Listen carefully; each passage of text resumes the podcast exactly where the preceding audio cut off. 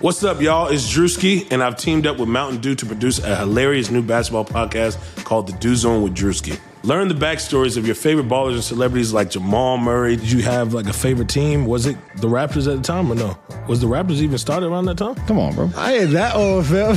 you talking like I'm 50. Taylor Rooks, A'ja Wilson, and many more. You won't want to miss this. Listen to The Dew Zone with Drewski on Apple Podcasts, Spotify, and wherever you listen to podcasts. Chase Thomas pod, the Chase Thomas podcast. um, my nephew needs me to record. See, I hate. I already hate it. I hate it. All right, hello and welcome to a Tuesday morning edition of Jonathan Tayler Thomas talks Major League Baseball. Did the Braves just win the NLCS? Who is to say? Did they win one game? Who is to say? Uh, I am joined as I am every Tuesday during the season with Jon Tayler. John, good morning, sir. How are you? Well, they, they definitely did win one game. That for sure happened. if you if you look at the reaction from Braves country, um, which was a big thing. Do you remember Braves country? Like when the Braves really wanted to to get that uh, southern fan base when it was very. Uh, I, I remember the commercials very distinctly. Braves country and Peachtree TV. It was a different era at that point. This was, I guess, like ten years ago now. Um, I remember Kris Medlen being a, a heavily featured Brave on Braves country. This is Braves country. But anyway, Braves country is uh is very hyped up about uh, the Braves taking game one. Austin Riley not being atrocious. You texted me about Nick Markakis having a big moment, which I had to throw my. Do you remember um, George of the Jungle? Did you ever watch that movie in the mid '90s? Mm, no, but I mean I know of it. Brendan Okay. Fraser is. There's a meme that came out of it where he's like, "We throw our heads up in the air and laugh." Ha ha ha ha. ha. Um, that is what I did uh, when you you you considered for a moment that Nick Markakis might actually do something positive at the plate in two, 2020. Yeah, they didn't really give him the opportunity, did they? No. Uh, but the Braves won. Albies hit a big home run. Riley hit a big home run. I think that ball is still traveling. Max Fried pitched great. Um, we'll also obviously get into the Rays, and I think as we're recording, the Astros still have two runners on um, from Game Two. But uh, what do you? What, what was your biggest takeaways from uh, Game One, the NLCS? Um, mostly, I think that the idea that that was a game the Braves had to win because of what their pitching setup is for the rest of the series. I mean, obviously they have Ian Anderson tonight against Kershaw. That's good. In Game Three, they have Kyle Wright who pitched very well against the Marlins, but I don't know how much you trust that he's going to be able to do the same thing against the Dodgers. And Game Four, who knows what you're going to do? Because uh, correct me if I'm wrong, I don't believe the Braves have a fourth starter for this series. Um, Josh Tomlin, baby. Exactly. so game four is either going to have to be a bullpen day or Fried on short rest. Although now that they're up uh, 1-0, I don't think they're going to probably not going to turn to Fried down. Even if they are down 2-1, I don't see that happening. So, you know, the last thing you want if you're the Braves, or the last thing you wanted if you're the Braves, is to lose this game with one of your two reliable starters on the mound, and or blow out your bullpen in the process. Because game four is almost certainly going to have to be a bullpen game.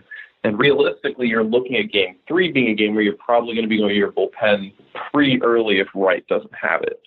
I think Anderson's probably going to get a pretty long leash tonight, um, if only because, again, you do not want to burn out that bullpen heading into these next two games, or the sorry, the two games after today.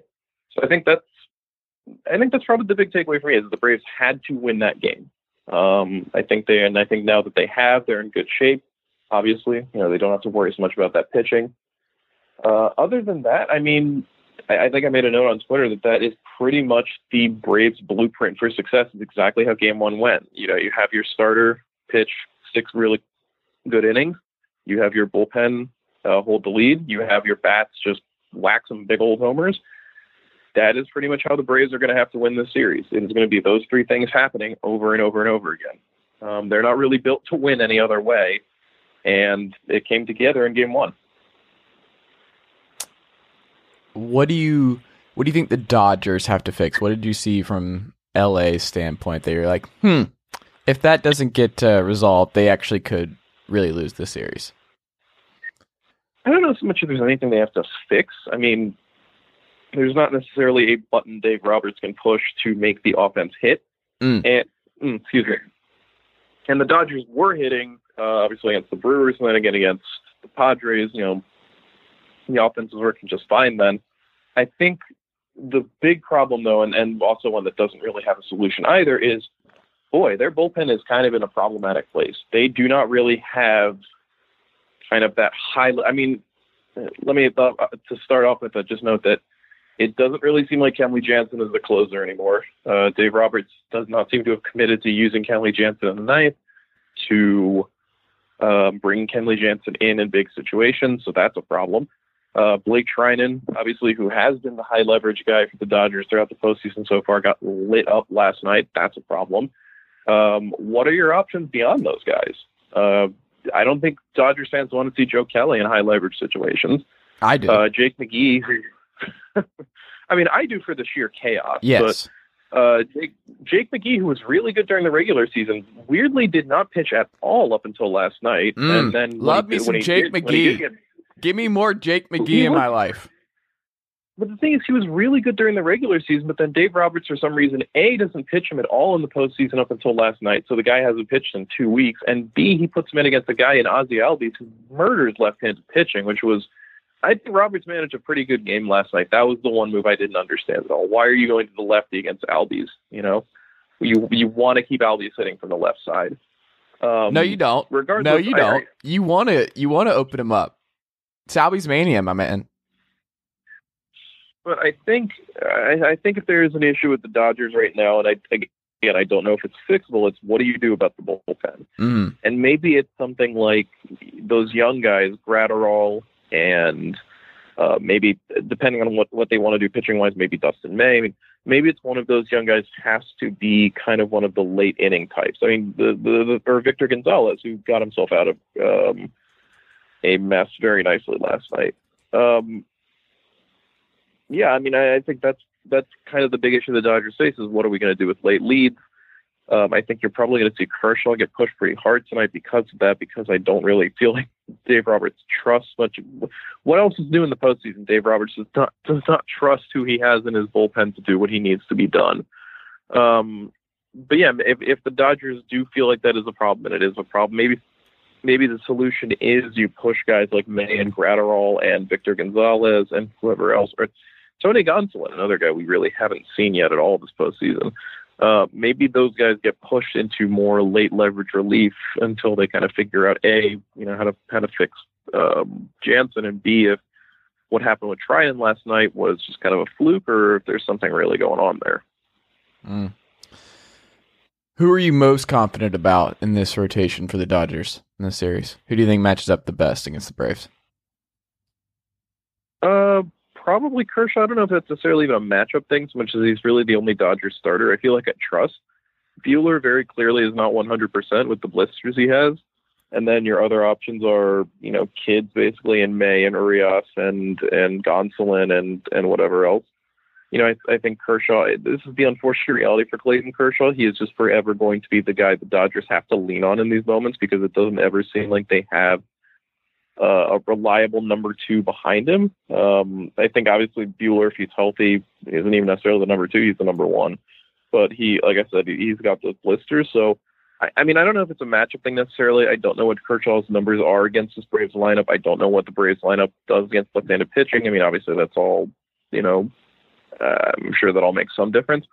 But I trust Kershaw to a relatively high degree. I mean, the, the trick for him tonight obviously is going to be um, getting ahead with the fastball and throwing that for strikes, and then with his slider, making sure there's because I think if there's a problem he ran into in his last start against San Diego, which is pretty good, uh, his slider was a little too firm, a little too close to the fastball in terms of velocity. He's got to soften it up a bit. If he can do that, he could probably get six or seven innings without too much of an issue, and that'd be really, really big if he can do that. And if, but the, of course, the problem for the Dodgers is ID Salvi and Anderson. No one's done that so far. The kid throws ridiculous stuff. That changeup is just really good. Yeah, I um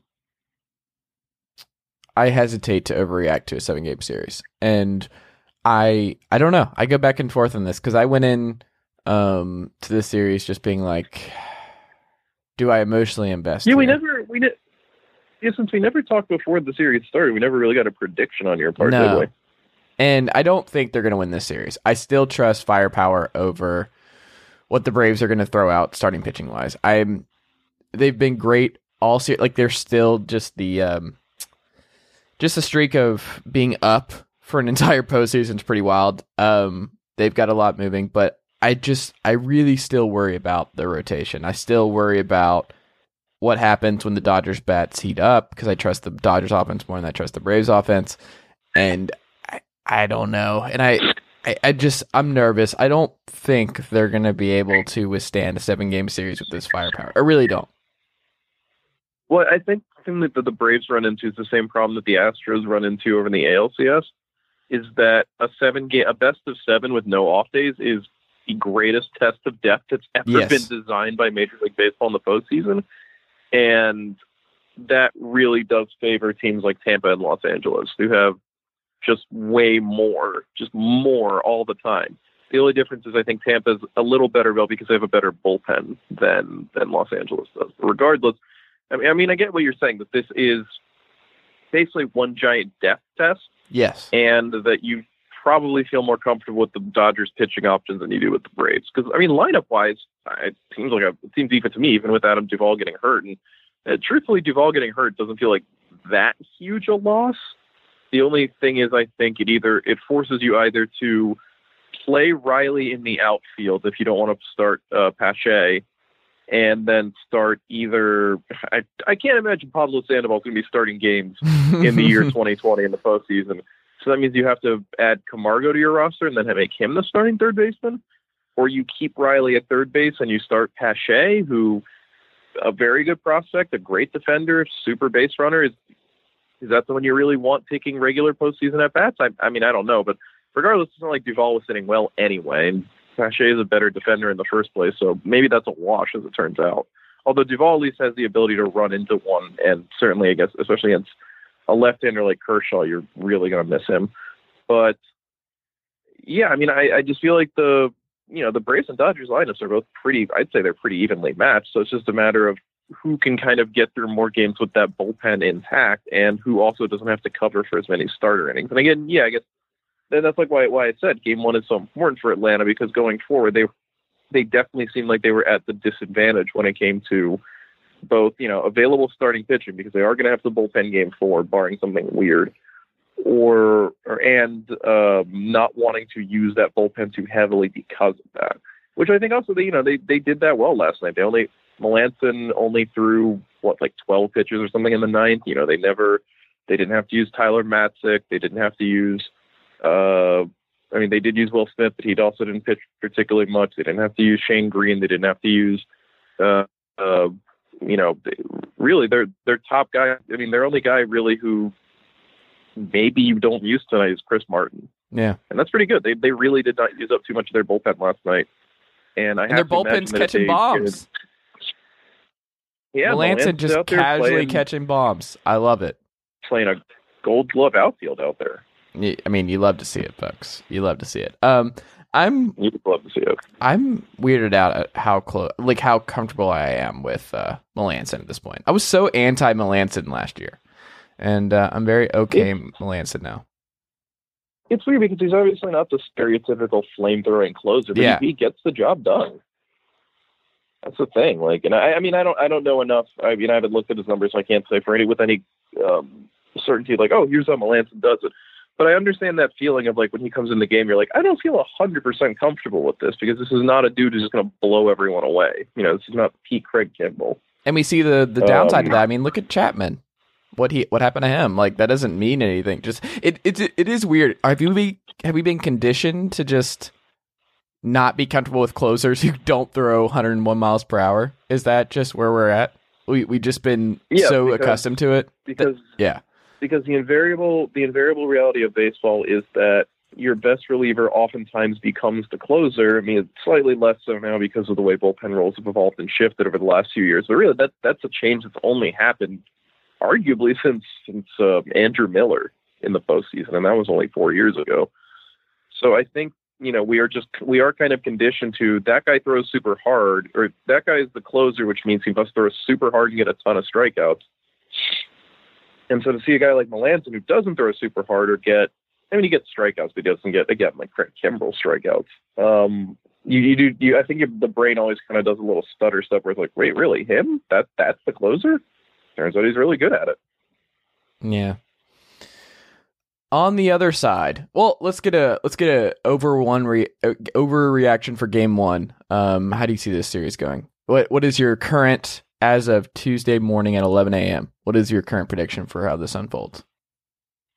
I think before the series, if you'd asked me, I would have gone either Dodgers either six or seven, and I think I still feel like Dodgers in seven, um, maybe six, but I, I still feel like that's where it's going. I do just think that they the, the trick for them is going to be tonight because they have the advantage pitching wise, I believe, or they should in games three and four.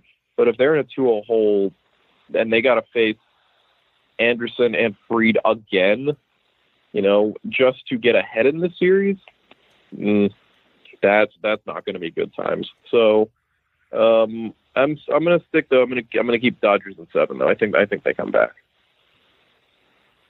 Interesting. Well, unfortunately, this is where we wrap up because uh, you just hurt my feelings. Wow. No, no, six. no love for the Tampa Bay Devil Rays here. Um, love the hats. I don't really understand why they're mixing and matching the Devil Rays hats with their Tampa Bay Ray unis, but um, sure. Just bring it back. um, they're so much better. Just bring back the Devil Rays. What are we doing? Apparently, the Devil Rays hat is their uh, their Sunday home uniform. This is what I was that's what I was told by someone on Twitter. So that's why they were wearing it because But it like, was just wear it all the Sunday time. It's a great hat. They should wear it all the time. They should bring it back. Bring back the retro. It's time. The Devil Rays is just better. What the Rays? What is it? Just Rays of Sunshine? What is cool about the Rays? They have one of the most boring new logos in sports, and I think one of their alternate ones is just like the sun or like this beaming shine of light. It it, it sucks. Yeah, this is just a literal. It's a literal ray. Yeah. It's terrible. And don't don't Bring back the Devil man. Rays. They're the devil. They're the Devil Rays. All right, we're calling them the Devil Rays going forward on this podcast at all times. So the Devil Rays, um, they have a great series going against the Houston Astros. I watched, unfortunately, all of this Yes, game yesterday, and I think I've watched all both of them in the series, and it brings me all kinds of joy to see the Astros struggle with runners in scoring position. I love seeing them not score. One of my favorite things is seeing the Astros run into a brick wall that is the Tampa Bay Rays, and I was a little concerned about their pitching situation because Glasnow can't go until Game Four, and that kind of concerned me just with the way their their schedule looked. And uh, I don't think it's going to matter.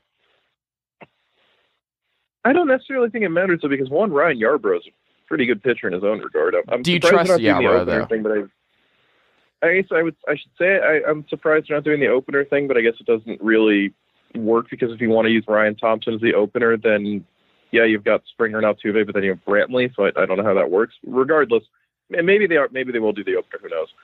Um, the thing is, though, even with Yarbrough going game three, I mean, the Astros are throwing, I believe, Jose Urquidy, and Urquidy's fine. You know, he had a pretty decent season, but like it's a short season because he, he missed a whole lot of it due to unrelated, due to, to undisclosed reasons, quote unquote.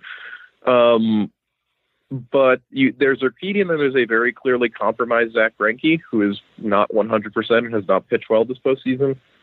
Um, so the fact that the Rays, I mean, there, there's not really a pitching matchup there. They, they, they're, the Astros' best chance, or not best chance, their their best pitcher is Framber Valdez, and that's why they really had to have Game One because that was the pit, that was the game where they had, to a certain degree, the pitching advantage.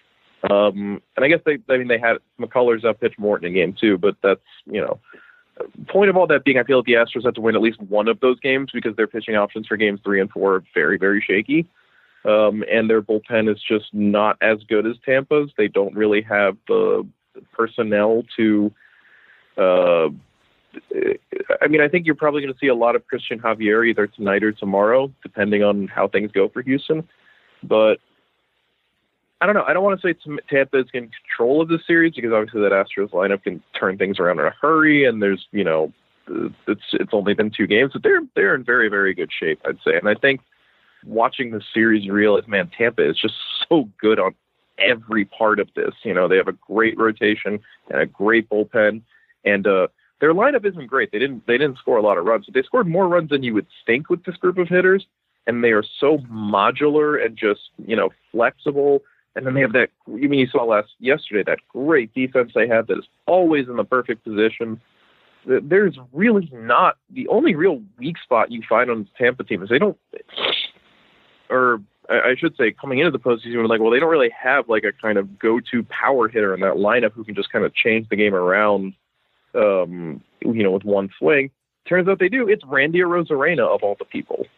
You know, that's that's their David Ortiz of the twenty of of their of their postseason is Randy Arozarena. So, you know, you look at Tam and you're like, where are the where are the weaknesses right now with this team? You know, who who is who is complete enough to beat them at all the facets of the game in which they need to be beat?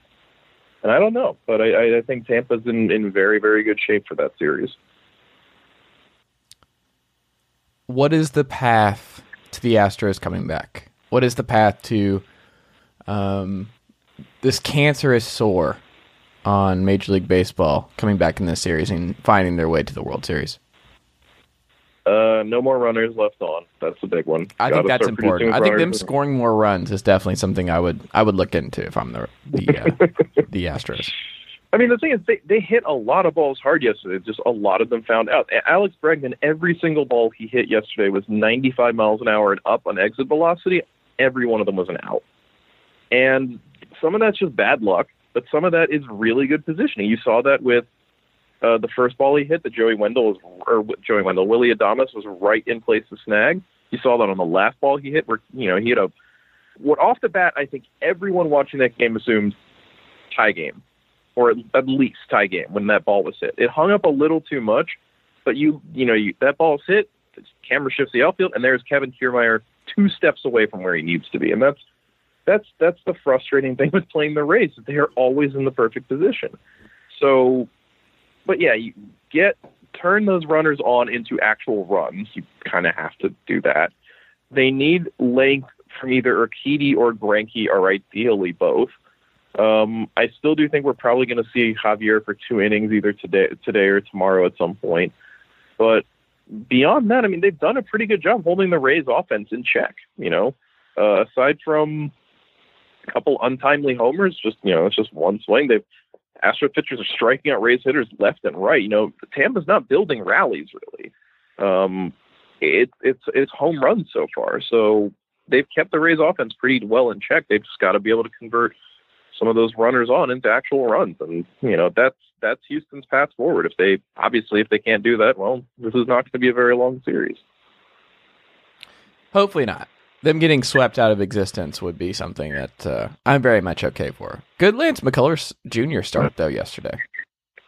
Yeah, he was great. I mean, to a certain degree, um, I do wonder how because right around the obviously those middle innings and the shadows got lengthier. You saw hitters on both sides really struggling to pick the ball up, which is not to take anything away from Colors. He did pitch really well. I do wonder though how much of, of an effect having to play these afternoon games is having with regards to the shadows. I mean, you saw that with uh, A's Astros in Los Angeles when the balls weren't being launched out. They were impossible to pick up in Dodger stadiums at late afternoon shadows. So uh, I'll, I'll be interested in watching to see if that happens again. I believe they, I believe Dodgers or Dodgers, I believe Astros Rays has the afternoon series the rest of the way through, right? Wait, say it again. I think. I, I think that Dodgers or that uh, I did it again. Astros Rays the afternoon game going Yes. forward. Yes. Yeah, because the Dodgers are always going to be in prime time. hmm Oh no, actually, actually tonight it's Rays Astros in prime time. Look at that. Wait, is it? Uh, yeah, game two for Braves Dodgers at six oh five. Game three for Rays Oh, Astros okay. is eight forty. So I take that back. So okay, we're not we're not going to see that. No, no, we actually we we'll see that from the start of the game because that's five forty in the in the afternoon over in in San Diego. So the sun's going to be setting pretty much right through those first few innings. So we'll see how those shadows work again, but. Um, yeah, McCullers had a great start. He looked really good, except for the one mistake he made, which was to um, to Manny Margot to leave a, a basically a belt high curveball that uh, Margot really Margot a really good breaking ball hitter just jumped all over. Um, would you like to get into some news that happened this week, John? Uh, is it one of the guys who died, or is there some other news? um, I don't really have anything to add when older, like Whitey Ford Joe Morgan. I didn't watch them growing up, obviously. So I uh, thoughts and prayers to their family, but I don't really have anything to add because I didn't I didn't watch them. I didn't grow up like there's no connection there.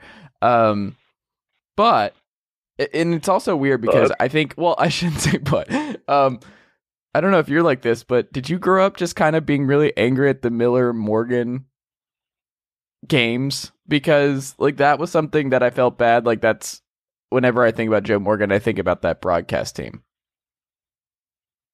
And I mean, it was not good. It's un, it's an unfortunate, inevitable um, connection for our generation because, like you said, we never saw Morgan play growing up. Mhm. Like, it, it's just weird because it, it is weird because like Joe Morgan was the best second baseman in Major League Baseball history. His numbers are absurd, completely, completely absurd. But all we Shots know of fired him at Marcus Giles. is the all we know of him is the super cranky dude on Sunday Night Baseball who Yeah. seems to hate everything. And That's how I know him. nice- I think the, Yeah. I think the nice thing for me is that it has been long enough since Joe Morgan was on the air that I have mostly forgotten what that was like. Um, there was no like standout Joe Morgan broadcasting moment in my head that just lives on repeat. Because he, he's been out of the booth for at least a decade now, I believe. Yeah. And so I, I think that helped was just like I don't remember that Joe Morgan as much now even anymore anyway, so it doesn't really matter to me. Like when I saw he died, I was like, oh wow, yeah, Joe Morgan, the former broadcaster. But I, I don't really think about this too long. And to me, my brain goes more toward Joe Morgan, the Hall of Famer, who was again the greatest second baseman in Major League Baseball history. Um, but it is it is weird, especially because I think obviously for our generation too, fire Joe Morgan had a lot to do with that as well. You know, Yeah. that was ask ask any number of people within um, the kind of baseball community, the baseball writing community, the kind of stats community, the sabermetric community of of our generation, or at least who've kind of gotten into it in the last 15 or so years.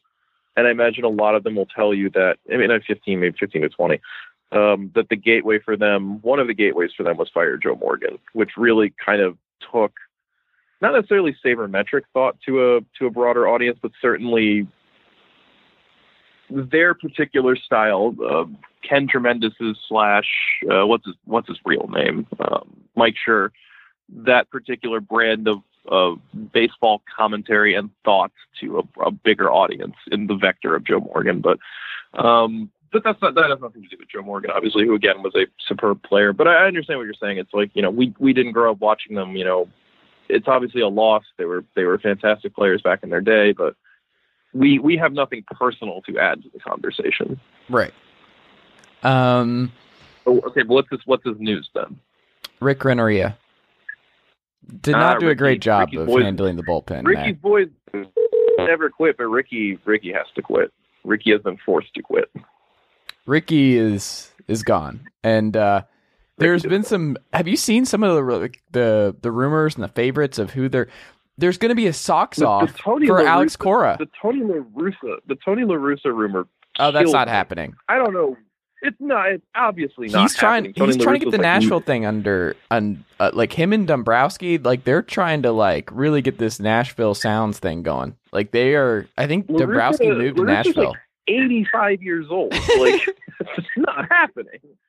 Um, yeah, I did, but I just I do enjoy that the White Sox and Red Sox and I, I guess we'll we'll we'll ostensibly we'll include the Tigers to be nice, but Mm. the Tigers are not going to be one of those teams.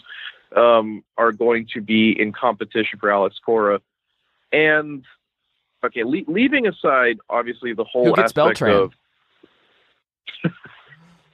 leaving us I, someone pointed out the guy who suffered the most for all of this is carlos beltran Mhm. who wasn't even that involved Like he, got might not get in the hall now. Luhnow. no he got punished worse than Luhnow who organized the whole thing cora who either let it happen or cora who was the mastermind behind it and hinch who either let it happen or encouraged it to happen beltran was not to whitewash what beltran did but beltran was basically just the guy who's like hey have we thought about doing this and then everyone else escalated it. I mean, again, of course, I, I noted when it happened. It's perfectly met that they had to fire their manager for a scandal they're not even a part of.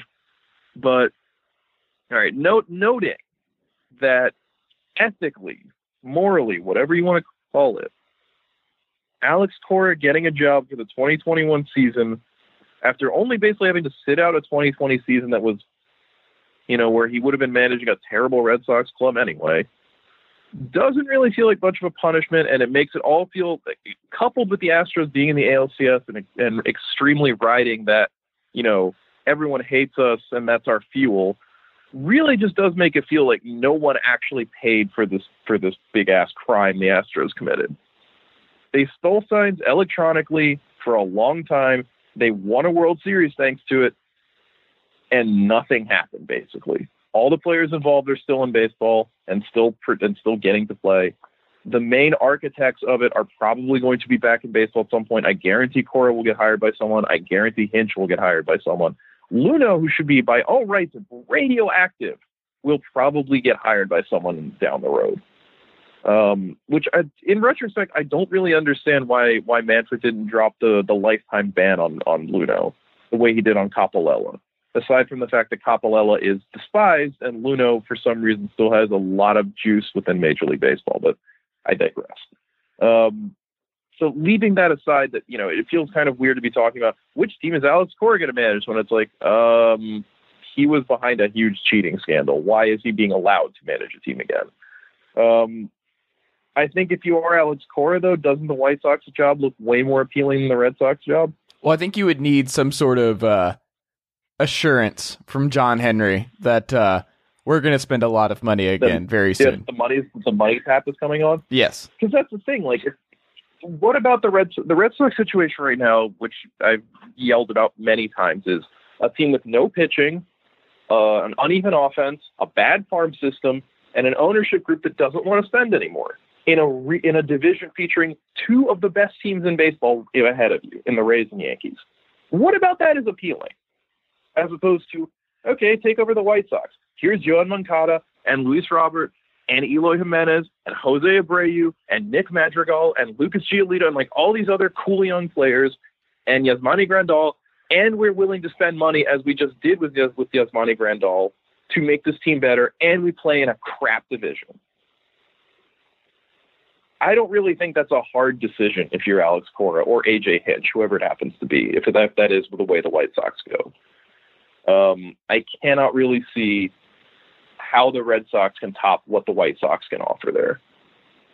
Here, here's a broken Chris Sale and JD Martinez who can't hit anymore. Mm. Yay.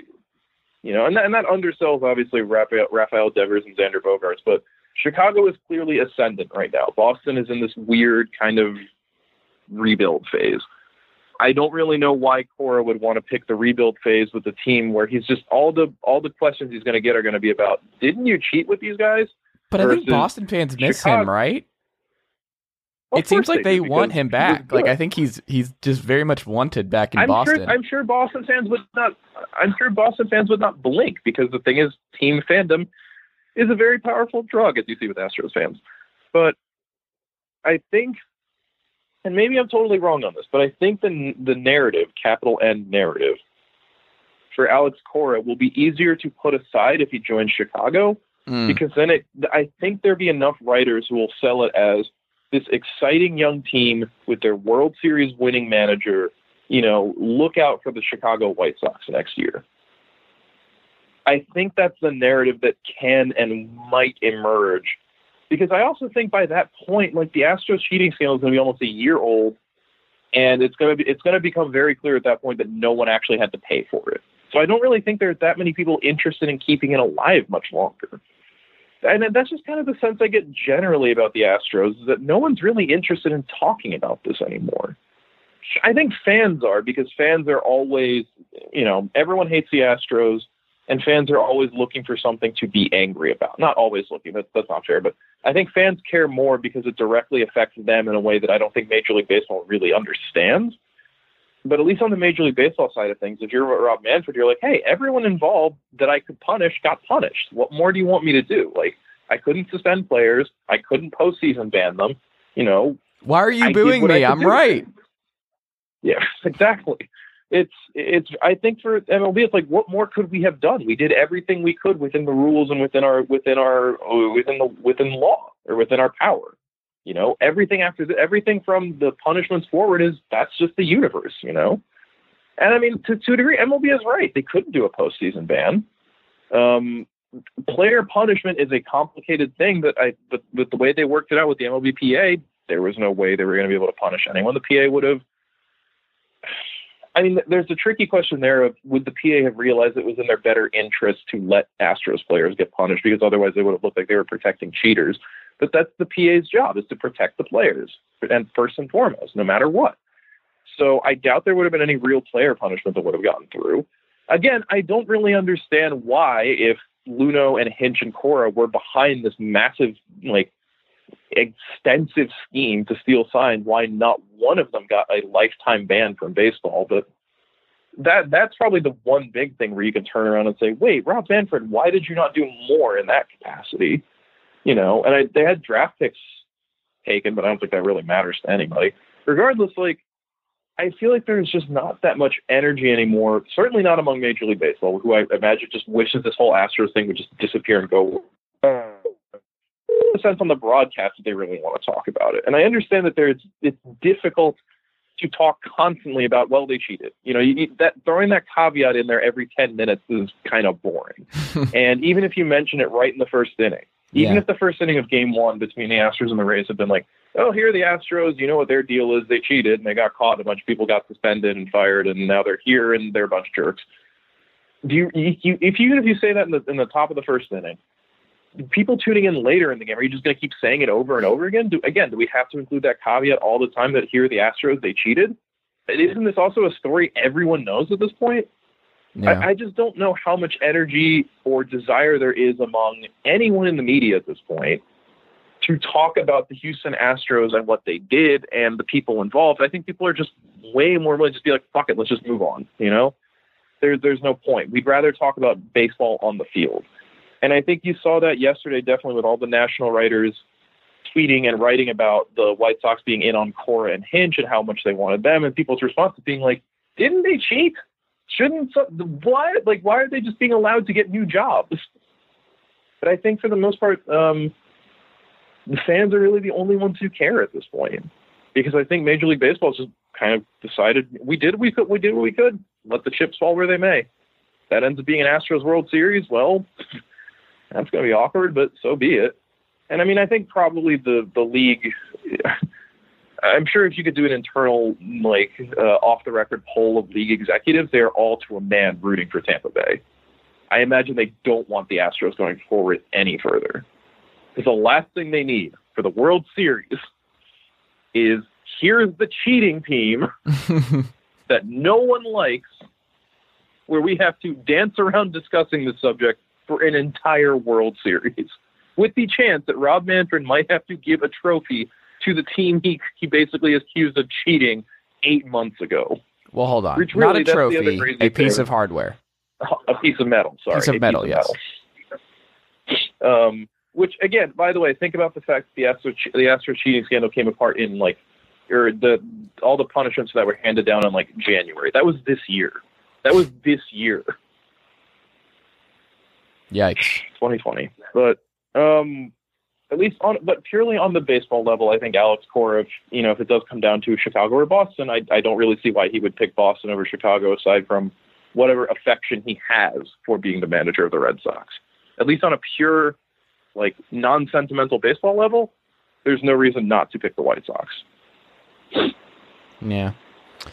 Last thing, I saw a, a tweet last night come across my timeline and it made me laugh. Um, where it said, essentially, if I were Steve Cohen, I would simply sign JT Realmuto and um, all these different free agents this uh, this offseason and prove that uh, uh, the Mets are back, baby. And uh, it- you know what? I, I loved all my Mets friends on here just being like, yeah, you know what? I would too. What if we just spent money and actually really beefed up this this core and this roster? What do you think? Do you think Steve Cohen should sign JT Realmuto and a bunch of other high price veterans? I mean, the reality is that spending money is the new market inefficiency. So, like, if you want to be a good baseball team, you should spend money. Like, no Yeah. one else is doing it right now. Um, yes, the Mets should sign JT Realmuto, and I'm sure we'll get more into this once the offseason actually does start in a few weeks. But I mean, uh, the the big thing I'm sure you saw too is that story about Cohen deciding to like re like re- basically gut renovate the Mets analytics, which was basically apparently just a shameful mess under the under the Wilpons. I I like that's the thing. Like, I, and I feel like this is this is something where you, if you're Steve Cohen, you kind of have to splurge in this first off season. You need to prove to Mets fans that you are different. And I know that this offseason, Realmuto aside, is not really made for splurging. This isn't like, you know, this isn't like the Harper Machado winter where it's like you can just easily show how committed you are by signing one of those two guys, if not both. Um, that would have been really funny. But I, I feel like if you're, I feel like for Cohen, he doesn't really have a choice. He has to spend, you know? I don't like, this is the one thing if you want to get all conspiracy. I don't know what arrangement or agreement is made with owners with regards to, hey, you can spend, but don't go crazy. Don't make the rest of us look like shit bags. But, you know, Cohen, I think, has to land a marquee free agent this offseason. Um, and depending on whether or not it's Brodie Van Wagenen, who amazingly is still in charge, I, I really, well, I guess he, he can't be fired, technically speaking, until, not can't be fired, but Cohen, if he's going to replace him, can't do it until he is officially uh, in control of the team. And I don't really think it is going to be Brodie Van Wagenen making these decisions, but whoever it is is going to want a marquee move. Regard, it's either going to be Van Wagenen to try to save what's left of, of his time as a general manager, or it's going to be a new guy who's probably going to want to make his own stamp on the team. And Realmuto is a really good way to do that, or whoever else it has to be. But regardless, I do think Cohen has to spend. Um, I, I I think they have to sign a marquee free agent because this is this is the offseason. They have to prove that they are different than the Wilpons. They have to prove that things have changed. Otherwise, you, know, you, you, you only get that, what's that, what's that line? You only get one chance to make a first impression. Here it is. You know, this is your chance. You got, you have to sign a big free agent. You have to spend money. You have to show that you were serious about this because otherwise the fans will turn on them with amazing speed. You know, Mets fans are sad, beaten creatures who cannot let go of the thing that makes them the most angry but at the same time, like I do have to imagine there is a limit for them to some degree, and that limit is probably meet the new boss same as boss. You know, Steve Cohen cannot be the old boss. Yeah. Well, it can't get worse than the Wilpons, I don't think. I don't I don't suspect. So uh, you move up, Mets fans. Um, Jon Tayler, is there anything else you would like to uh, get out there before we get out of here today? No, I mean I'm just excited for more baseball. I'm actually kind of excited that tonight's the games don't start today till six. Something about four o'clock postseason baseball is really weird to me. Mm. Doesn't feel right. I'm just glad um, that the Braves are not playing at two o'clock every day anymore. That's been nice because that was a nightmare every day of the week because it just destroyed my my day. Like it just destroyed it in that like four hour game, and I'm just like I I have other stuff I got to do, and now my whole day and like organizing my day was thrown into thrown into just a blender, and yeah, I did look not. At this. this game, tonight's game might be tonight's game might be over by ten o'clock Eastern. Yeah. You know, there you go. You, you get to you get to go to bed early. You don't really feel like dealing with the Rays Astros. You know, you just get to move on with your day. Yeah, we'll see.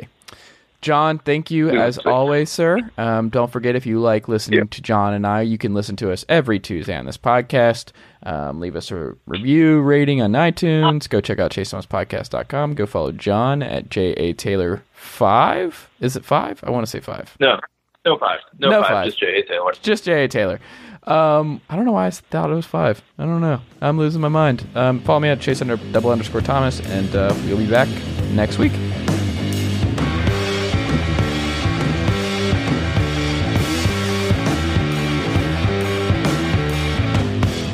Nicely done, nephew.